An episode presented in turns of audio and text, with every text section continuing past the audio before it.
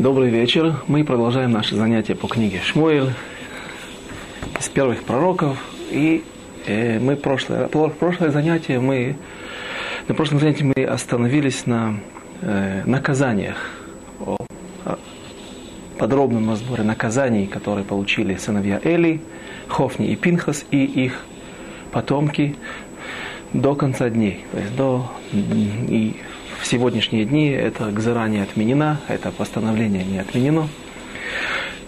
И сделаем краткий, краткий экскурс, краткий возврат на, на, на то, о чем мы остановились. Эм, когда приходит Иш Элоким, человек Всевышнего, Божий человек, и это был Элькана, отец Шмойля, и говорит первый упрек, первый упрек э, Эли за то, что он не увещевал своих сыновей, то в, эти, в этом упреке, в этом увещевании мы находим несколько э, те грехи, которые э, наказания, которые соответствуют в точности меда кинегет меда, мера за меру в точности тем грехам, которые, наказание соответствует грехам, которые совершали сыновья Эли и сыновья Эли Хофни и Пинхас. И одно из них, часть упрека, то, что ты не останавливал своих сыновей. Так говорится, за то, что атало хиха. Биглаль, что атало хиха. Хиха это увещевал, не упрекал своих сыновей. И задают наши мудрецы, как же так, ведь да, хиха, да, увещевал. Мы читали эти строки, но Альна Банай, послушайте, сыновья мои, ведь нехороша молва, которую разносит Ам Ашем, народ Всевышнего, народ Израиля. Мы видели два объяснения, разобрали два объяснения, простое объяснение. Разносится молва, слово Маавирим Амашем разносится молва по народу, народам Израиля. И одно из объяснений, второе объяснение, Меири. Меири один из э, величайших мудрецов поколения эпохи Ришоним, первых, эпохи после Талмуда, э, он говорит, Маавирим, что вы разводите, отводите народ от праведных путей, от верных путей они ходили путями Всевышнего, путями Торы. И ответ на этот вопрос очень простой. Да, Эли увещевал, да, он пытается сказать, но когда? В конце дней. Эли к этому возрасту уже исполнилось 98 лет. На этом он, на этом, э, это будет последний год его жизни – и только сейчас Эли нашел правильным увещевать своих сыновей. А что было до этого? Ведь десятки лет происходит такое попирание жертв Всевышнего, попирание прав евреев, которые приходят в храм, для того, в Мишкан, в Шило, для того, чтобы принести жертвы. И только сейчас Эли нашел нужным, нашел правильным увещевать своих сыновей. И даже если, скажем, что было что-то до этого, но Слишком слабое это увещевание. И очень интересно объясняет Сфорна. Сфорна, один из комментаторов Хумаша, один из великих мудрецов Торы, э, на Хумаш, на Пятикнижие Моисеева, там он объясняет строки, которые говорят о том, что Яков, Авину, э, Ицхак Авину, наш праотец Ицхак Авину, перестал видеть. Его глаза стали слабыми, и он не, не мог хорошо видеть. И написано так, в Эйнав Шильяко, Шилицхак, Эхелу, Хегот. Стали слабеть. И говорит Сфорно, приводит наши стихи. Стихи из, из Шмуэля, э, которые мы сейчас читаем и изучаем. Он говорит так – Ицхак Авину потерял свое зрение в наказание за то, что он не увещевал своих сыновей Исава и Якова, чтобы они женились, чтобы они создали семьи и продолжали род. Э, Исав и Яков женились после 40 лет. И вот это время считается очень запоздавшим, достаточно поздным, и Сфорно доказывает, вопреки всем нашим, большинству мудрецов, не всем, большинству мудрецов, которые говорят там э, на, в книге Берешит, что на самом деле глаза у Якова стали слабеть, потому что Исав женился на двух канонейках, и они постоянно приносили какие-то жертвоприношения и благовония во имя своей Авада Зара для своей, для идолопоклонства. И от этого дыма, дыма идолопоклонства, ослабли глаза Якова, а почему у жены его не ослабли глаза, у, извините, Ицхака, а почему у, у, у Ривки не ослабли глаза? Ну, может быть, потому что она привыкла к этому, когда жила в доме Лавана. Так, так принято, общепринятое объяснение среди большинства паршани, э, комментаторов Торы. Но Сфорно объясняет иначе, и на чем он основывается? Он основывается на наших стихах. Бавур шилохиха, и то есть слово ослабли глаза, зрение стало слабым, и упрек носит это одно и то же слово. Оно также пишется. В шель Ицхак Хехелу Хегот. И Бавур Шелохига, здесь у нас написано, из-за того, что ты не увещевал, не упрекал своих сыновей, у тебя ослабло зрение. И также мы находим оба слова эти здесь. Если в Хумаше, в книге Берешис, только однажды упоминается слово «Инаем Эхелу Хегот», его глаза ослабли, а слово э, хига, как упрек, не упоминается, то здесь упоминается в книге Шмура, в наших главах упоминается в обоих значениях.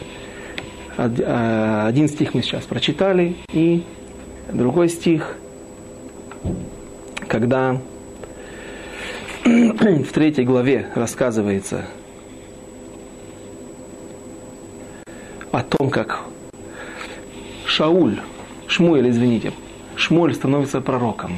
Он был верным учеником Эйли. Прошло много лет с тех времен, когда он пришел в храм, когда мама его дала в храм на, на попечительство Эйли. И вот он возмужал, вырос, нашел маца хен бейнаем шелькадош баруху, то есть нашел милость в глазах Всевышнего, и Всевышний открывается ему в пророчестве. Но первое пророчество было горьким, потому что это второй упрек Эли, то есть по стопам своего отца идет и он получает также пророчество и, и обязанность передать его Эйли, упрек.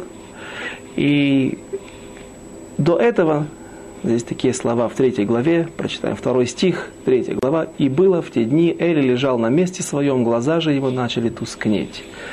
Как это читается на иврите, Вайги байомагу веэли шохев бимкомо вейнав хейхелу хегот. И глаза его стали хегот. То есть спорно доказывает из этих стихов. Здесь у нас видим одна и та же связка, оба значения. Упрек и слабость глаз.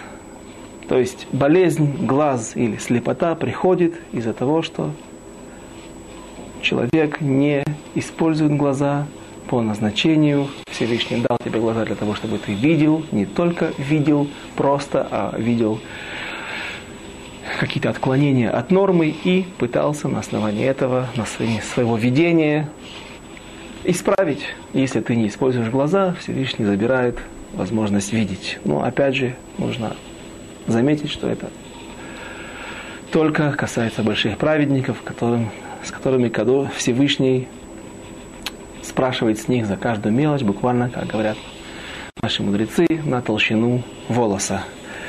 И в, в этом упреке мы находились. Теперь вернемся в нашу, во вторую, в середину второй главы, когда Элькана Иш Эроким упрекает Эйли за проступки его сыновей, за то, что он не увещевал их, то там называется несколько, упоминаются несколько наказаний, часть которых мы уже успели разобрать. Это, во-первых, не будет старца в доме, то есть человека, который достигнет преклонного возраста, а точнее наши мудрецы объясняют, приговор был таков, не будет в доме человека, который пересечет, сможет пересечь возраста 18 лет. Также будет наказание, потому что вы будете томить глаза свои, не будет у вас радости. И здесь я прошу прощения, хочу э, исправить свою ошибку. Я сказал, объяснил в прошлом, на прошлом уроке, что во время жер, когда был мешкан, когда был переносной ковчег в Шило или в других местах, во всех его стоянках, э, и когда был храм постоянный, построенный царем Соломоновым после э, людьми, которые вернулись из изгнания Вавилонского, когда евреи приносили жертвы шломим, корбанот шломим, как мир, мирные жертвы, им полагалось мясо. Полагалась та часть, как подарок, э, часть, которая шла коинам, а большую часть этой туши они могли съедать. И тогда благословение, произносилось такое благословение, Баруха то Ашем Элокейну Мелеха Ойлом, Ашер Кичану Бемитсвейсов, Цивану, Аль Ахилат Шламим. Я сказал Аль Ахилат Кочим. Кочим нельзя есть. Жертвы, которые приносятся и принадлежат Всевышнему, они, у них совершенно другие законы, но главное, что мы отсюда изучаем, что мы отсюда видим, что во время храма на жертвы благословляли. Благословение устанавливается на заповеди, благословение устанавливается на те действия, которые приносят нам радость. Важные действия, и соответствие выполнения такой заповеди приносит нам радость. И плюс радость еды, радость веселья, веселье во время праздничной трапезы в храме. И из-за того, что сыновья Эйли вели себя очень некрасиво по отношению, поступали некрасиво по отношению к людям, наверное, они отнимали радость у людей, радость того, снижали эту радость от посещения храма, и за это Всевышний мера, вновь мера за меру забирает у них возможность радости. В чем это выражалось? Говорится в упреке, что не только вы будете отстранены от работы в храме, и тогда, может быть, будете сидеть дома. Нет, этого тоже вы сможете, не сможете себе позволить, а вы будете находиться при храме, находиться при других коинах, отпрысков семейства Элазара Коина, Пинхаса, Пинхас, сын Элазара, всех их сыновей, внуков, правнуков, как вы будете видеть, как они работают, как у них не отнято это право службы в храме, и при этом вы будете находиться там же и томить свои глаза, мучиться от того, видя, как более достойный коин, да, получил право службы в храме. Также, соответственно, они теряют право на подарки, потому что только коины, служившие в храме, имели право на те части от жертвоприношений. И у коинов, у этих коинов от Хофни и Пинхаса, то есть э, от и, Итамара, сына Аарона, у них не остается парносы, и вы будете вынуждены просить, стоять возле других, более достойных коинов и просить, дать нам что-нибудь. Вам перепало, Барух Хашем, вы служите в храме, у вас есть работа, есть парноса, дайте и нам что-нибудь. И это тоже позор, это тоже постоянное, постоянное выпрашивание крохи. И также одно из наказаний – и еще наказание, которое понесут, понесли сыновья и потомки Эли,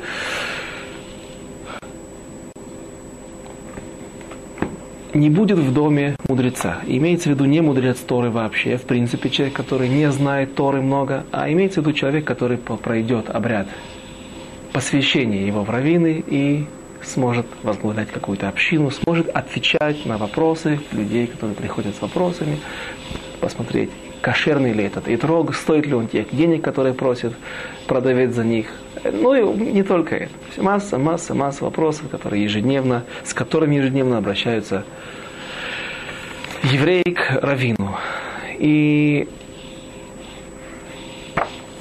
мы видели несколько, я что-то успел привести, несколько иллюстраций о том, насколько было укоренено в, в сознании потомков, сознании потомков Эйли, Хоф, Хофни и Пинхаса о том, что, что их ждет и как с этим люди боролись. И оказывается, что очень немало мудрецов Вавилонского Талмуда, не только Вавилонского Талмуда, и до, этого, до, до этой эпохи, много мудрецов Торы были из потомков Эли, и один из них Абай, и Рабе. Абай говорил, что нельзя искупить вину, а так написано в упреке. Венишбати, шилоит капер. Давайте откроем. Лашон Мидраш, так как это здесь приводится. Велахен нишбати лебейт Или. Поэтому я поклялся дому Эйли, что не искупится их грех ни жертвой, ни приношением. Лобы, лобы курбан, лобы минха, никакими, жертва, никакими видами жертвоприношений. И видели Гмару, в которой Абай и Рабы говорят, жертвы не искупится, но искупится Торой, изучением Торы. Он прожил 40 лет. Рабы, Абай говорит, что жертва не искупится, но искупится Торой и Гмилут Хасадим, милосердием, изучением Торы и оказанием милости, милосердия для других евреев, для еврейского народа. И он прожил 60 лет, смог, смог удлинить свою жизнь. И вот еще одна история приводится в Мидраш Шмуэль, источник его, Иерусалимский Талмуд, где Рав Кагана, который также был из потомков Эли, сделал алию, поднялся из Вавилона в Иерусалим, и там он стоял в молитве, застыл в молитве и молился перед Всевышним. Но поскольку он очень удлинил свою молитву, э, есть такой закон, который запрещает стоящему человеку, еврею, молящемуся перед другим евреем, который стоит в молитве, отходить три шага назад, входить в его пределы, а пределы устанавливаются такие, четыре локтя, ну, скажем, два метра в квадрат или круг, область в радиусе четырех локтей вокруг молящегося человека. Почему? Там находится шхина, и этот момент мы не очень упомянули, пропустили, что именно Хана, так я слышал от Авраам Тауба, именно Хана открыла эти врата, что во время молитвы, когда любой еврей, неважно, откуда он, к какому движению он принадлежит. Любой еврей, который предстал перед Всевышним в молитве, пытается излить свою душу и сердце перед Всевышним, туда спускается шхина, спускается присутствие Всевышнего. И почему мы это учим из Ханы? Написано в, написано в Торе, э, в, у нас имха, когда Эли пытался наказать Шмуэля, или Леакпид на него, то Хана говорит такую фразу, которую мы уже читали. Они иша ганицевет имха базе. Я та женщина, которая когда-то стояла с тобой в молитве. И что мы отсюда уточняем, что можно заметить?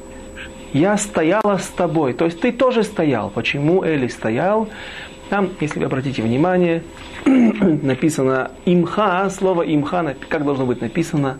Айн мем хав софит а написано имха айн мем хав гей, и это грамматически неправильное написание. А о чем говорит? Говорит Тосфот в Масехат Брахот. Почему написано так?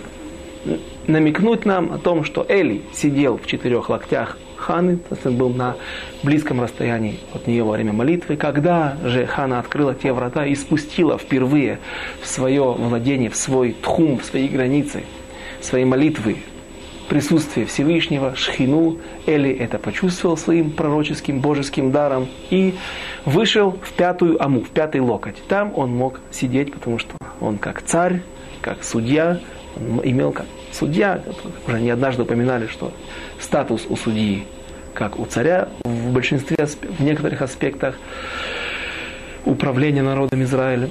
И Эли стоял в пятой поэтому вышел и там только мог сесть в пятом локте. Так вот, э, Раби, извиняюсь, вернемся к нашей истории с Рав Кагана. Раби Хия Бар Аба, главой Бейт Мидраша, в этом месте, в, этом, в той синагоге, где молились, и молился Рав Кагана, был Раби Хия Бар Аба, и он должен был, вынужден был стоять впереди застыть в молитве перед Рав Кагана, чтобы не попирать шхину, чтобы не топтать, я бы это так назвал, присутствие Всевышнего. Но, с другой стороны, он ждет, он ждет, у него, у него нет времени, он не может протянуть руку к полке, чтобы почитать какую-то книгу, и он теряет свое время. И когда Рав Кахана закончил, наконец, свою молитву, Раби Хия Бараб обратился к нему и с упреком, вот так в Вавилоне у вас принято пренебрежительно относиться к раввинам. Рав Кахан ответил, что я из сыновей Эли, и ты этого не знаешь. И поэтому Рав Раби Хебар Аба стал молиться за Рав Кагана до тех пор, пока он не достиг преклонного возраста, и его ногти стали настолько тонкими, что были красные, э, носили розовый оттенок, розовый цвет, как у младенца. И признак глубокой старости. То есть мы находим три в наших источниках, в Вавилонском Талмуде, в Иерусалимском Талмуде, Мидраш Муэль, мы находим несколько, три возможности исправить, не отменить. Отменить невозможно. Приговор Всевышнего, который, которому сопутствуется, который сопровождается клятвой самого Всевышнего.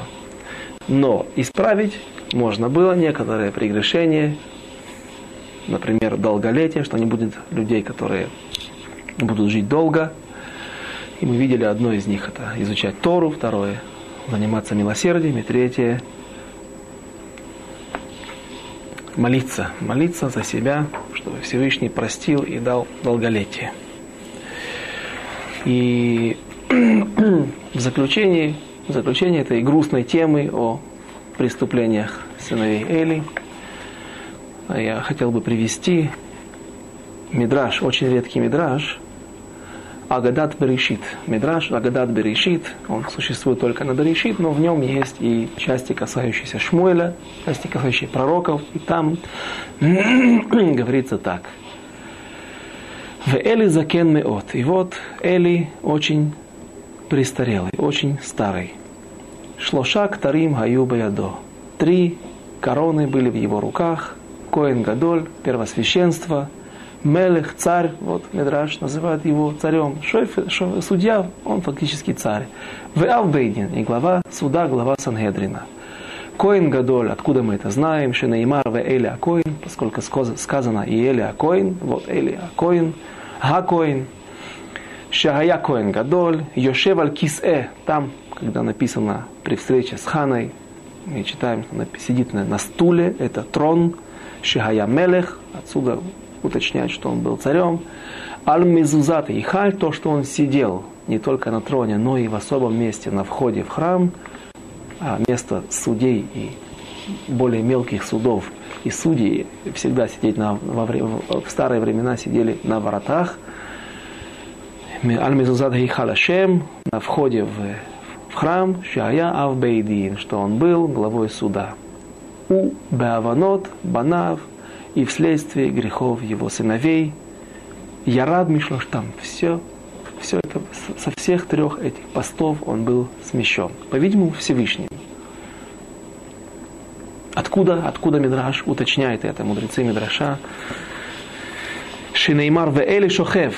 И вот Эли, просто Эли написано Эли, не Эли Акоин спит, то есть начало третьей главы, которую мы сейчас прочтем в завершении этой истории грустной а Эли просто, просто Эли, не Эли Акоин, не первосвященник, стам Шилога Якоин Гадоль, бим комо на своем месте, Шилога Я Мелех, а не на троне, Вейна вехелухигот, глаза его стали слабеть, Шилога Я Авбейдин, что он не был главой суда, и не потому, что человек, который потерял зрение, он не, не только потому, что человек, потерявший зрение, не может быть судьей или главой Сангедрина, а потому, что написано Шинеймар Эйнаих Брехот Бехешбон, есть стих в Широшарим, у нас нет места, нет времени сейчас углубляться в объяснение, в те э, великие те глубины, которые вложил в стихи царь Соломон в книге Широшарим, но там Эйнаем брехот бехешбон. В этого, из этого посылка, из этого стиха уточняют или учат, что э, глаза намекают на, на, на то, что человек судья, человек является главой Сангедрина. всех этих постов Эли был смещен вследствие своих э, проступков своих сыновей. И также Мидраш, который только здесь я увидел, в, э, Мидраш Агадат Берешит, который говорит, трое сократили свою жизнь, по-видимому, из-за глубоких душевных страданий, не в виде наказания, то есть наказания самим себе, из-за своих сыновей. Ицхак потерял э,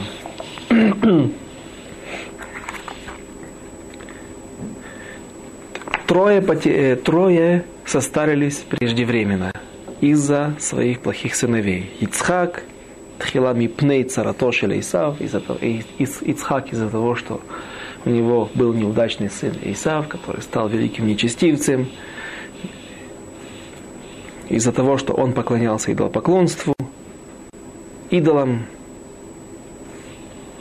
Эли из-за того, что сыновья его не ходили его путями, и Шмуэль из-за того, что сыновья его также не ходили путями. Известно, что Шмуэль жил 52 года, и теперь в книгу наших замечаний мы можем занести второе мнение. Впервые мы встречаемся со вторым мнением, почему же Шмуэль прожил всего 52 года. Если мы вспомним, впервые мы наткну, на, нашли мнение, том, что Хана, когда молилась, говорила, в, и когда я приведу своего сына, ты мне дашь, в храм, и там он будет сидеть адолам до конца дней, это 50 лет. Олам называется мир, также называется, носит, несет в себе смысл 50 лет, и поэтому Шмуэль прожил 52 года. И вот еще одно мнение, почему же Шмуэль, величайший из пророков, не протянул так много. Из-за своих сыновей. И говорит нам, давайте прочтем теперь третий, третью главу, начнем третью главу. Я прочту ее практически всю. А отрок Шмуэль служил Господу при Эйли, слово же Господне было редко в те дни, видение было нечасто. И было в те дни, Эйли лежал на месте своем, глаза его же начали тускнеть, и он не мог видеть, и светильник Божий еще не погас. Что это за слова такие? Светильник Божий не погас. Ну, скажем, какая-то лампа, а, не электрическая, а масляная, которая зажигали, наливали определенную порцию, определенную дозу для того, чтобы она горела до полуночи, освещала какое-то время дом или, или храм. Мидраж говорит иначе, что здесь намек на то, что Эли является свеч, светоч или свечой Всевышнего. Он один из величайших пророков, несмотря на проступки его сыновей и его проступки, что он их не увещевал, но Эли был верным слугой Всевышнего. Он был тем учителем, который воспитал Шмуэля. И вот теперь, перед тем, как погаснет свеча, то есть свеча Всевышнего, то есть Эли, перед тем, как он умрет и уйдет в мир иной, в мир правды, уже существует в этом мире ему замена. И говорит Мидраш Шмуэль, Венер Луким Терем Ихбе, свеча Всевышнего перед тем, как погаснет, Вешмуэль Шухев Бехейхаль. И Шмуэль лежит, то есть есть две части этого стиха. Одна свеча гаснет, но уже есть преемленник. Есть Шмуэль, и он лежит при Всевышнем, то есть, иными словами, можно сказать, он в близости ко Всевышнему, Всевышний его признает как нового мудреца. И отсюда здесь сразу же Мидраш приводит стих из Когелета, из Экклезиаста. Везараха шемеш, убаха шемеш. То есть перед тем, как солнце закатывается на, на западе, на востоке восходит новое солнце, то есть новый лидер, новый вождь народа Израиля, который сможет водить народ путями Торы, путями Всевышнего.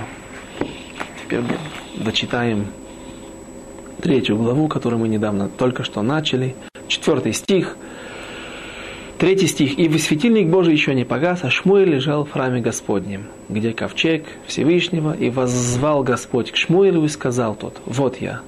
И побежал Эйли к Эйли и сказал, вот я. И тут мы видим, что Шмуэль еще был не знаком с проявлением присутствия Всевышнего, с божественной пророчеством. Шмуэль думал, если появился ночью голос, то, наверное, меня зовет Эли. И он побежал к нему, предстал перед ним, сказал, вот я. Так повторяется еще несколько раз. На третий раз Эли понимает, что Повид, который знаком с этим явлением голоса ночью. И Эли говорит Шмуэлю, девятый стих, «И сказал Эли Шмуэлю, иди ложись, и когда позовет тебя, ты скажи, говори, говори, Господи, ибо слушает раб твой. И пошел Шмуэль, лег на место свое, явился Всевышний, и пристал, и возвал, как прежде, Шмуэль, Шмуэль, и сказал, Шмуэль, говори, ибо слушает раб твой. И сказал Господь Шмуэлю, вот я сделаю в доме в Израиле то, вот я сделаю дело в Израиле, от которого у каждого услышавшего от него зазвенит в обоих ушах. В тот день я исполню над Эли все, все, что я говорил о доме его, от начала и до конца. И сказал я ему, что осужу, осужу дом его навеки за вину в том, что он знал, как сыновья его навлекают на себя проклятие, и не обуздывал их, и поэтому вот тот вопрос, который мы уже поднимали сегодня, как же так, почему он не обуздывал, да, почему он лохига, да, обуздывал, но слишком поздно, слишком слабо. И он просто мог их снять с этой должности, отстранить. Это было в его полномочиях, он этого не сделал. На много более ранних этапах. И поэтому поклялся я дому Эйли, вот то, что мы, о чем мы говорили сегодня. Я поклялся дому Эйли, что не искупится вина дома Эйли ни жертвою, ни дароприношением вовек, то есть после, по сегодняшний день. И лежал Шмуэль до утра, и отворил он двери дома Господня, но боялся Шмуэль рассказать об этом видении Эйли. Как может молодой, только что начинающий свою карьеру пророк, идти и говорить, передавать это страшное, не только резкое, но, но также страшное пророчество своему учителю. Но Эли позвал Шмуэля и сказал, Шмуэль, сын мой, сказал тот, вот я, сказал Эли, что за слово говорил он тебе. То есть Эли все понимает, он знает, что там происходило, не скрывает меня. Ина, а, ина, а то Бог сделает с тобой такое зло, и еще больше сделает, если скроешь от меня что-либо из всего того, что он говорил тебе. Отсюда наши мудрецы учат Аллаху, что пророк, получая какое-то указание от Всевышнего, и не просто пророчество, которое нужно ему самому для каких-то целей, чтобы он мог прогрессировать лучше в своем духовном уровне. Неважно, если пророк получает пророчество для самого себя, он может его не рассказывать. Но если он получает какой-то упрек, какое-то увещевание или нарекание для народа, живущего в его поколении, для какого-то человека, он обязан это сказать, и даже если это чревато последствиями. То есть мы видим, что у пророка есть тяжелая обязанность и опасная обязанность. Об этом, на этом мы подробно остановимся в будущих главах, когда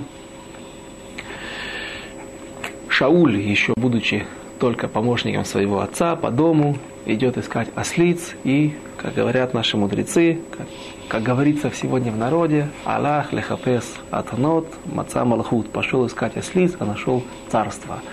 Там мы подробно разберем, какая же разница между синонимами, которыми называются пророки. Есть Нави, есть Роэ, есть эм, Цофе, и здесь же попросту прикоснемся только этой темы. Нави – человек, который обязан, который получает пророчество, а не видение, не миражи, не какие-то сны, а получает ясное пророчество, которое он обязан передать по, по адресу, кому Всевышний адресовал этот упрек. И Шмуэль рассказывает все, что он получил от Всевышнего и узнал и пересказал ему Шмель все те слова, и не утаил от него ничего, и сказал тот, и он Господь, что ему кто да, э, Эли принимает, как верный араб принимает от Всевышнего все, что Господь постановил на него, он Господь, что ему угодно, то да совершит. И вырос Шмуэль, и Господь был с ним, и не обронил из всех слов своих ничего на земь, и узнал весь народ, весь Израиль от Дана до Бершевы, что Шмуэль верный пророк Господа, и продолжал Господь являться в Шило, ибо открывался Господь Шмуэлю в Шило через слово Господне. И перед тем, как мы, теперь мы закончили эту тяжелую тему, почти три урока взяло у нас разобрать грехи Эйли, грехи, грехи его сыновей, Хофни и Пинхаса, их наказание, качество, за, мера за меру, где они, в чем они соответствовали, мера, э, медака на меда, мера за меру, и о том, как новая звезда восходит над небосводом, и Шмуэль становится верным пророком и мангигом, вождем, судьей народа Израиля. Но перед тем, как начать, начать четвертую главу, я бы хотел коснуться нескольких строк. Вернемся, прошу прощения, вновь вернуться назад – и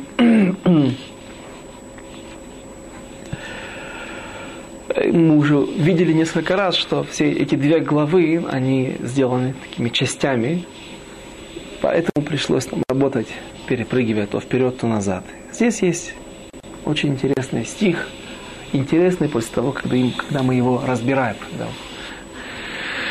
Э, в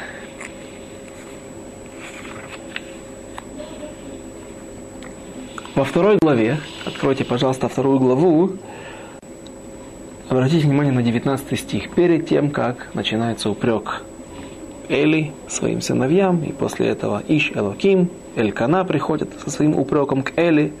В 19 стиху, стихе, извините, написано так. Сначала 18 «А отрок Шмуль служил перед Господом в льняном эфоде припоясанный». И вот 19 стих. Мейль маленький мейл катан ומייל קטון תעשה לו עמו, והעלתה לו מימים ימימה, בעלותה את אישה לזבוח את זבח הימים. Маленький плащ делала ему мать, Хана делала для Шмуэля, и приносила ему из дома из года в год, когда восходила она с мужем своим для приношений ежегодной жертвы. Зачем нам об этом знать? Мы уже видели, что Шмуэль, его родители, Элькана и Хана были богатые люди, а иначе не мог, не мог бы быть Элькана пророком, который постоянно имел связь со Всевышним. Э, и не могли, мы знаем, что они могли обеспечить его не только хорошей одеждой, но и хорошим э, пайком, хорошим пропитанием, поставляли туда наверняка постоянную провизию для того, чтобы не отягощать несчастных Хофни и Пинхаса, которые постоянно оставались без... У них, им, у них был недостаток в мясе или в свежем мясе, по крайней мере. И э, не только это могли они обеспечить, а также могли обеспечить и прислугу. Зачем нам знать такую мелочь? Нейль Катон, маленький плащ, приготовила, приготовила изготовляла мама каждый год и приносила. Любящая мать Хана приносит своему сыну из года в год в храм, в Шило. И если уж пророк Шмуэль внес эту строку, написал этот стих, то, наверное, мы должны не сложно предположить, что этот плащ носит особое значение, несет в себе какой-то нет какое-то духовное значение, духовное послание нам. И что же хотела Хана намекнуть своему сыну? И этот намек, это нравоучение, это учение передает нам Шмуэль также в книге, которую он написал. И мудрецы осветили этот плащ особым светом.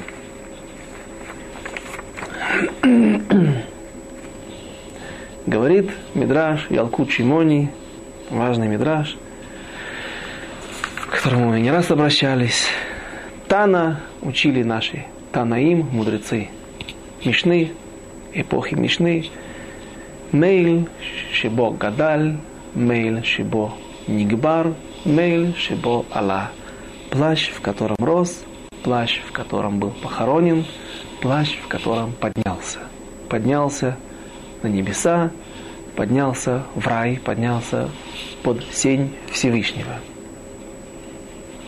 Видим, что Мидраш сразу же относится очень, э, очень, очень, очень щепетильно к этому вопросу, этого мейла, этого плаща маленького. И мы говорим, он, Мидраш обращает внимание, что плащ, в котором он рос, и тот плащ, в котором был похоронен и поднялся на небеса. Если мы откроем главу 15, сейчас я прошу прощения, придется поработать с книгой Шмуэля. Э, в книге, в главе 15, также непростая, нелегкая глава, рассказывается о том, как царь Шауль не выдерживает испытания второй раз. Если первый раз он не послушался голоса, голоса пророка, пророка Шмуэля, он принял жертву раньше времени, на несколько часов раньше времени, и за это он был наказан тем, что его потомки, его сыновья не смогут унаследовать его царство, его трон, но сам царь Шауль еще был оставлен Всевышним на престоле, то когда Шауль оступается и второй раз не выполняет волю Всевышнего, приказ Всевышнего, который он передал через пророка Шмуэля, он не убивает царя Агага, амаликитянского царя, и также не уничтожает все имущество. Они позарились на большое количество скота. Они принесли, привезли, принесли его с собой, забрали из тех разрушенных, сожженных городов Амалек, народа амаликитян. И когда Шауль встречает Шмуэля, то говорит ему, что Кадош Баруху отвернулся от тебя, и в этот раз ты потеряешь раньше времени престол. Не только твои сыновья не унаследуют, но и будет преемленник при твоей жизни. То есть ты закончишь свою карьеру раньше. Не будешь царем до конца дней своих. Откройте, пожалуйста, 15 главу в книге Шмуэль Алиф, в первой книге Шмуэля, 22 стих. «И сказал Шмуэль, неужели все сожжения и жертвы желанный Всевышнему, ты думаешь, что ты привел этот скот, и теперь пытаясь оправдать себя, ты сам пожелал, возжелал этого, это, это имущество. Жалко было, просто было жалко убивать, сжигать. Так много богатства.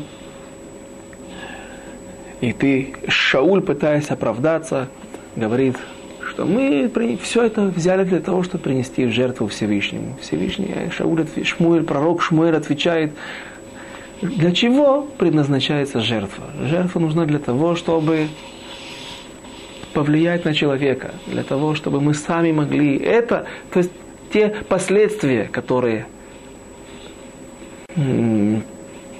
те последствия от жертвоприношения, это нам нужно. Это нужно Всевышнему. А если ты в корне, корнем этого греха было, корнем это, это, этих жертвоприношений, началом этого было – нарушение воли Всевышнего. Разве нужны ему эти жертвы? 23 стих. Ибо грех неповиновения – это как знахарство, и противление – это как идолопоклонство за то, что ты отверг слово Господа, и он отверг тебя, чтобы ты не был царем. И сказал Шауль Шмуэлю, согрешил я. Здесь впервые Шауль после нескольких попыток оправдаться, только сейчас, когда пророк Шмуэль буквально пригвоздил его к стене, то только сейчас он соглашается, согрешил я, что приступил повеление Господа, и слова твои, так как боялся я народа и послушался голоса его. Теперь же прости грех мой и возвратись со мной, и поклонюсь я Господу. И сказал Шмуэль Шаулю, не возвращусь я с тобой, ибо ты отверг слово Господа. И Господь отверг тебя, чтобы не быть тебе царем над, над Израилем. И повернулся Шмуэль. Здесь написано Ваисов Шмуэль для того, чтобы уходить, идти прочь от Шауля, для того, чтобы возвращаться домой, чтобы уйти, но ухватился, 28 стих, но ухватился тот, то есть царь Шауль, за полу Мейля, его плаща, и он порвался. Тогда сказал ему Шмуэль, сегодня отторг Господь царство израильское от тебя и отдал его ближнему твоему, который лучше тебя. О чем здесь идет речь? Шауль, пытаясь каким-то образом удержать Шмуэля, то есть это часть из его мольбы, часть из его просьбы, чтобы он не позорил и вернулся с ним в его столицу, в Гиват Шауль, где он жил. Шауль, царь Шауль, держится за плащ, и пророк Шмуэль, уходя, таким образом разрывает этот плащ. Часть плаща разорвалась. И говорит наш, наша традиция, так наши мудрецы нам передают, что Шауль кричал и спрашивал вслед, кто, кто будет этим преемленником, кто, кого Всевышний выбрал, нашел лучшим, чем я перед собой. И сказал Шауль, я тебе не, Шмуэля, пророк Шмуэль, я тебе не скажу. А пророк Шмуэль и не знал тогда, о ком идет речь, но сказал пророк Шмуэль, есть у меня Симан, знак для тебя. Тот, кто оторвет часть твоего плаща и покажет тебе его, этот будет преемленником у Всевышнего, тем человеком, который унаследует твое место, твое цар, твой царский трон. И мы видим, что во всех этих ситуациях участвует плащ, и, не, и, и кто же был тот человек, который оторвал плащ? Когда на царя Шауля спускается дурной дух, подобно, что-то наподобие, как у царя Египта, у фараона, у Шму, Шауля не было уже выбора, он преследует царя Давида, своего жениха, точнее жениха его жены, так говорят на иврите, хатан, зять своего зятя, то передают Шаулю, царю Шаулю, недобрые евреи из иудейской пустыни, что царь Давид скрывается в районе Энгеди, сегодняшнего поселения, большого поселения на, на побережье, недалеко от, среди, от, от Мертвого моря. Там известный оазис, ручей. И там где-то скрывался со своими соратниками, с друзьями по беде, царь Давид, и еще не царь, а только помазанный на трон, царь в потенциале, царь Давид с несколькими сотнями его друзей. И вот в пещеру заходит царь Шауль для того, чтобы оправиться, и царь Давид отрезает своим мечом часть его, край его плаща, его накидки. И когда царь Шауль выходит наружу и поднимается на гору, то когда он достиг какого-то расстояния безопасного для Давида, Давид выходит из пещеры. Возможно, расстояние когда царь Давид, Давид мог убежать в случае преследования, Давид машет этим куском плаща. И давайте прочитаем эти, эти строки. 19 глава,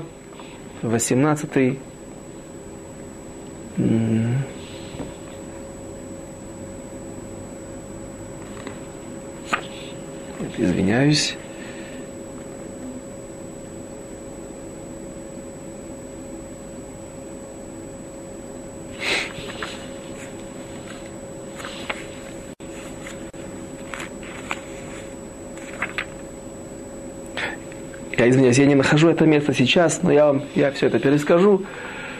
Царь Давид машет этим э, куском плаща, и тогда происходит диалог между царем Шаулем и Давидом. Царь Шауль начинает плакать, раскаиваться в том, что он преследовал царя Давида, Давида, и он говорит, атая дати, и теперь я знаю, что ты амлох, ты амлох тимлох.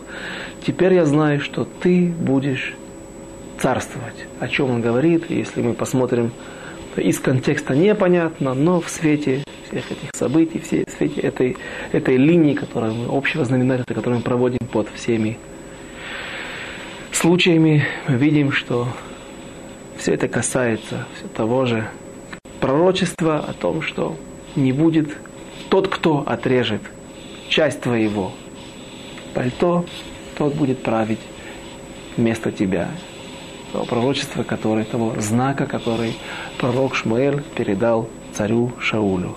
И Шауль говорит, видя кусок своего, своей полы, своего плаща в руке у царя у Давида, он говорит, и теперь я знаю, Бни, что мой сын, что ты будешь править вместо меня.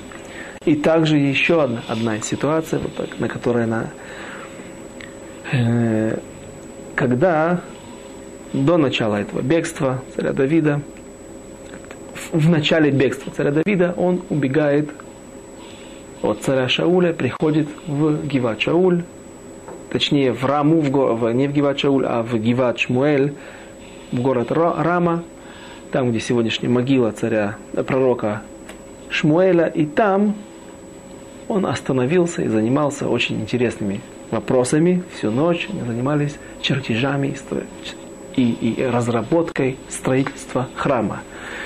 Но туда же, опять же, донесли царю Шаулю негодные евреи о том, что Давид скрывается в доме у пророка Шмуэля, и он посылает группу людей.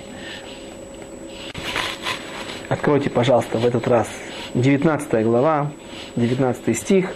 «И вот Давид в Найоте в Раме, и послал Шауль нарочных взять Давида, и увидели они, как пророчествует сон пророков, группа пророков, а Шмоль стоит над ними, обучая их. И был на посланцах Шауля Дух Божий, и стали они пророчествовать. Тоже они вошли в какое-то какое-то состояние пророчества, но главное, что они не могли преследовать Давида и выполнить приказ царя Шауля привести Давида и умерщвить его, умертвить его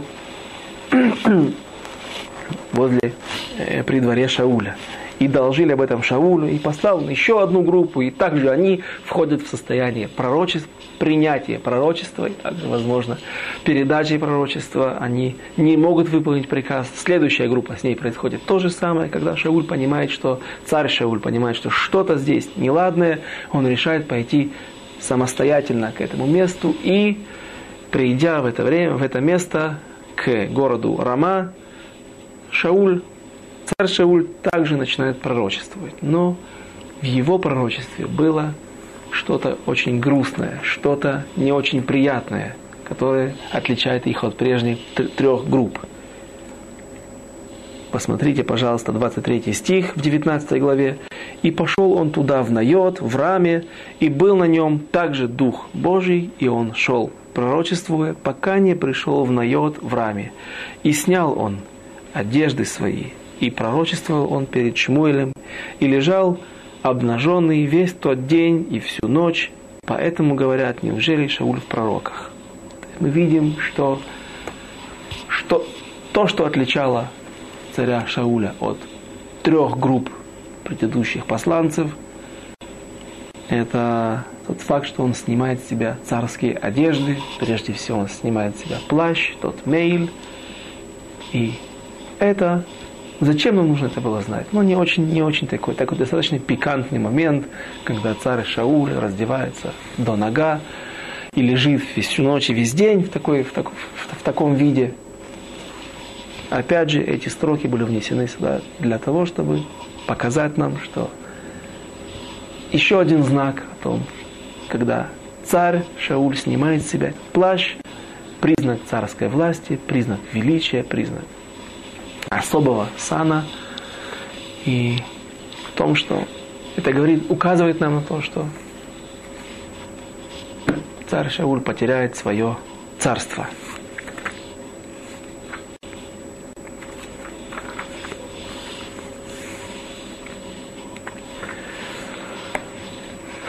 Еще одна ситуация. Совсем последний день последние дни, последние даже часы жизни царя Шауля, когда он идет к женщине, гадальщице, знахарке, и та вызывает ему, то есть здесь описывается сеан спиритизма, когда запрещенная, эта вещь запрещенная, но царь Шауль был в отчаянии, это его, правда, не оправдывает, но дойдя до этого места, будем подробно разбирать, что же это было. Действительно, есть такие силы и возможность вызвать духи умерших, или же, или же это просто был сеанс, мошен, сеанс мошенничества, как правило, кроме этой ситуации. И вот царь Шауль просит у этой женщины, которая по традиции, ну, сейчас не будем об этом говорить, кто она была. Э, и вот она вызывает пророка Шмуэля. Шауль спрашивает, что будет со мной, что меня ждет. Пророки мне не отвечают, Урим и Тумим не отвечают. И у меня нет выбора. Всевышний отвернулся от меня, мне нет никакого знамения. Я не знаю, как быть. Филистимляне стали огромным станом против меня, расположились против... И вот Шмуэль говорит, и сказал, э, я извиняюсь, это 28 глава, 15 стих. «И сказал Шауль, тяжко мне очень, филистимляне воюют против меня, а Бог отступился от меня, и больше не отвечает мне ни через пророков, ни через сновидение, и вызвал я тебя, чтобы ты наставил меня, что мне делать. И сказал Шмуэль, зачем же ты под... вопрошаешь меня, и Господь ведь отступился от тебя, и говорил через меня, и отторг, и так далее за то, что ты не уничтожил Амалека. И завтра, извините, 19 стих, перескочите несколько строчек, завтра же ты и сыновья твои будете со мною. На иврите это звучит так. Ата убанеха ими. Ты и твои сыновья со мною. Трактуют наши мудрецы. Ата убанеха ими бемехицати. Ты и твои сыновья со мной в моей под моей сей, под моей кровлю, под моим покровительством. То есть намекает здесь Шауль, пророк Шмуэль Шаулю, что вы умрете и будете праведниками, тебе искупится все, что ты сделал, искупится смертью. И Шауль в этот раз не идет на нарушение, он выполняет волю пророка, именно то, за что он был наказан, за что он от него отвернулся Всевышний. Теперь он знает, что он не может уйти из этого мира без того, чтобы исправить свое нарушение. И он выполняет волю пророка и идет на верную смерть. На утро он идет на войну, на верную смерть. И также ведет трех своих сыновей, которые также погибают на поле боя. Но опять Зачем я привел эти строки? До этого написано, что женщина, вызвав пророка Шауля, пророка Шмуэля, говорит так. Я вижу, что поднимается что-то божественное. Вижу, что поднимается Иш, человек, похожий на Всевышнего, так он говорит, но Иш Элоким, скажем, а божественный человек. И Куло Атуфмейль, он облачен в плащ. Что это за плащ? Тот плащ, о котором говорили наши мудрецы. Тана, плащ, в котором рос, плащ, в котором был похоронен, плащ, в котором поднялся на небеса, поднялся под сень Всевышнего.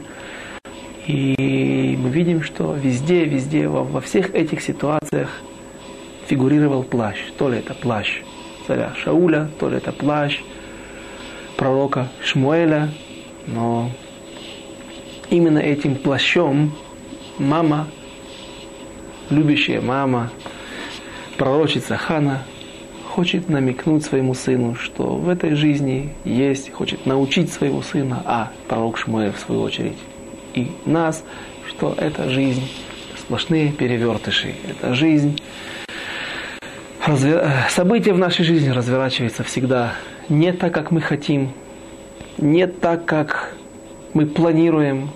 И мы должны знать, что сегодня кто-то наверху, мы наверху, или наоборот, мы внизу. Но все может в любой момент измениться. И, как говорит Рамбан в, кни... в... в... на недельную главу Ваейшев, Гзера Эмет Харицут Шекер. Божественное предопределение сбудется, а усилия человека не принесут результата. Хана намекает своему сыну, учит своего сына и нас, потому что жизнь наша полна изменений, и мы всегда должны помнить, что все в руках Всевышнего, И все в любой момент может измениться. Тот, кто был внизу, будет наверху. И плащ, который видит Шауль, тот плащ, который он разорвал, оторвал часть плаща у пророка Шмуэля, он вновь цельный.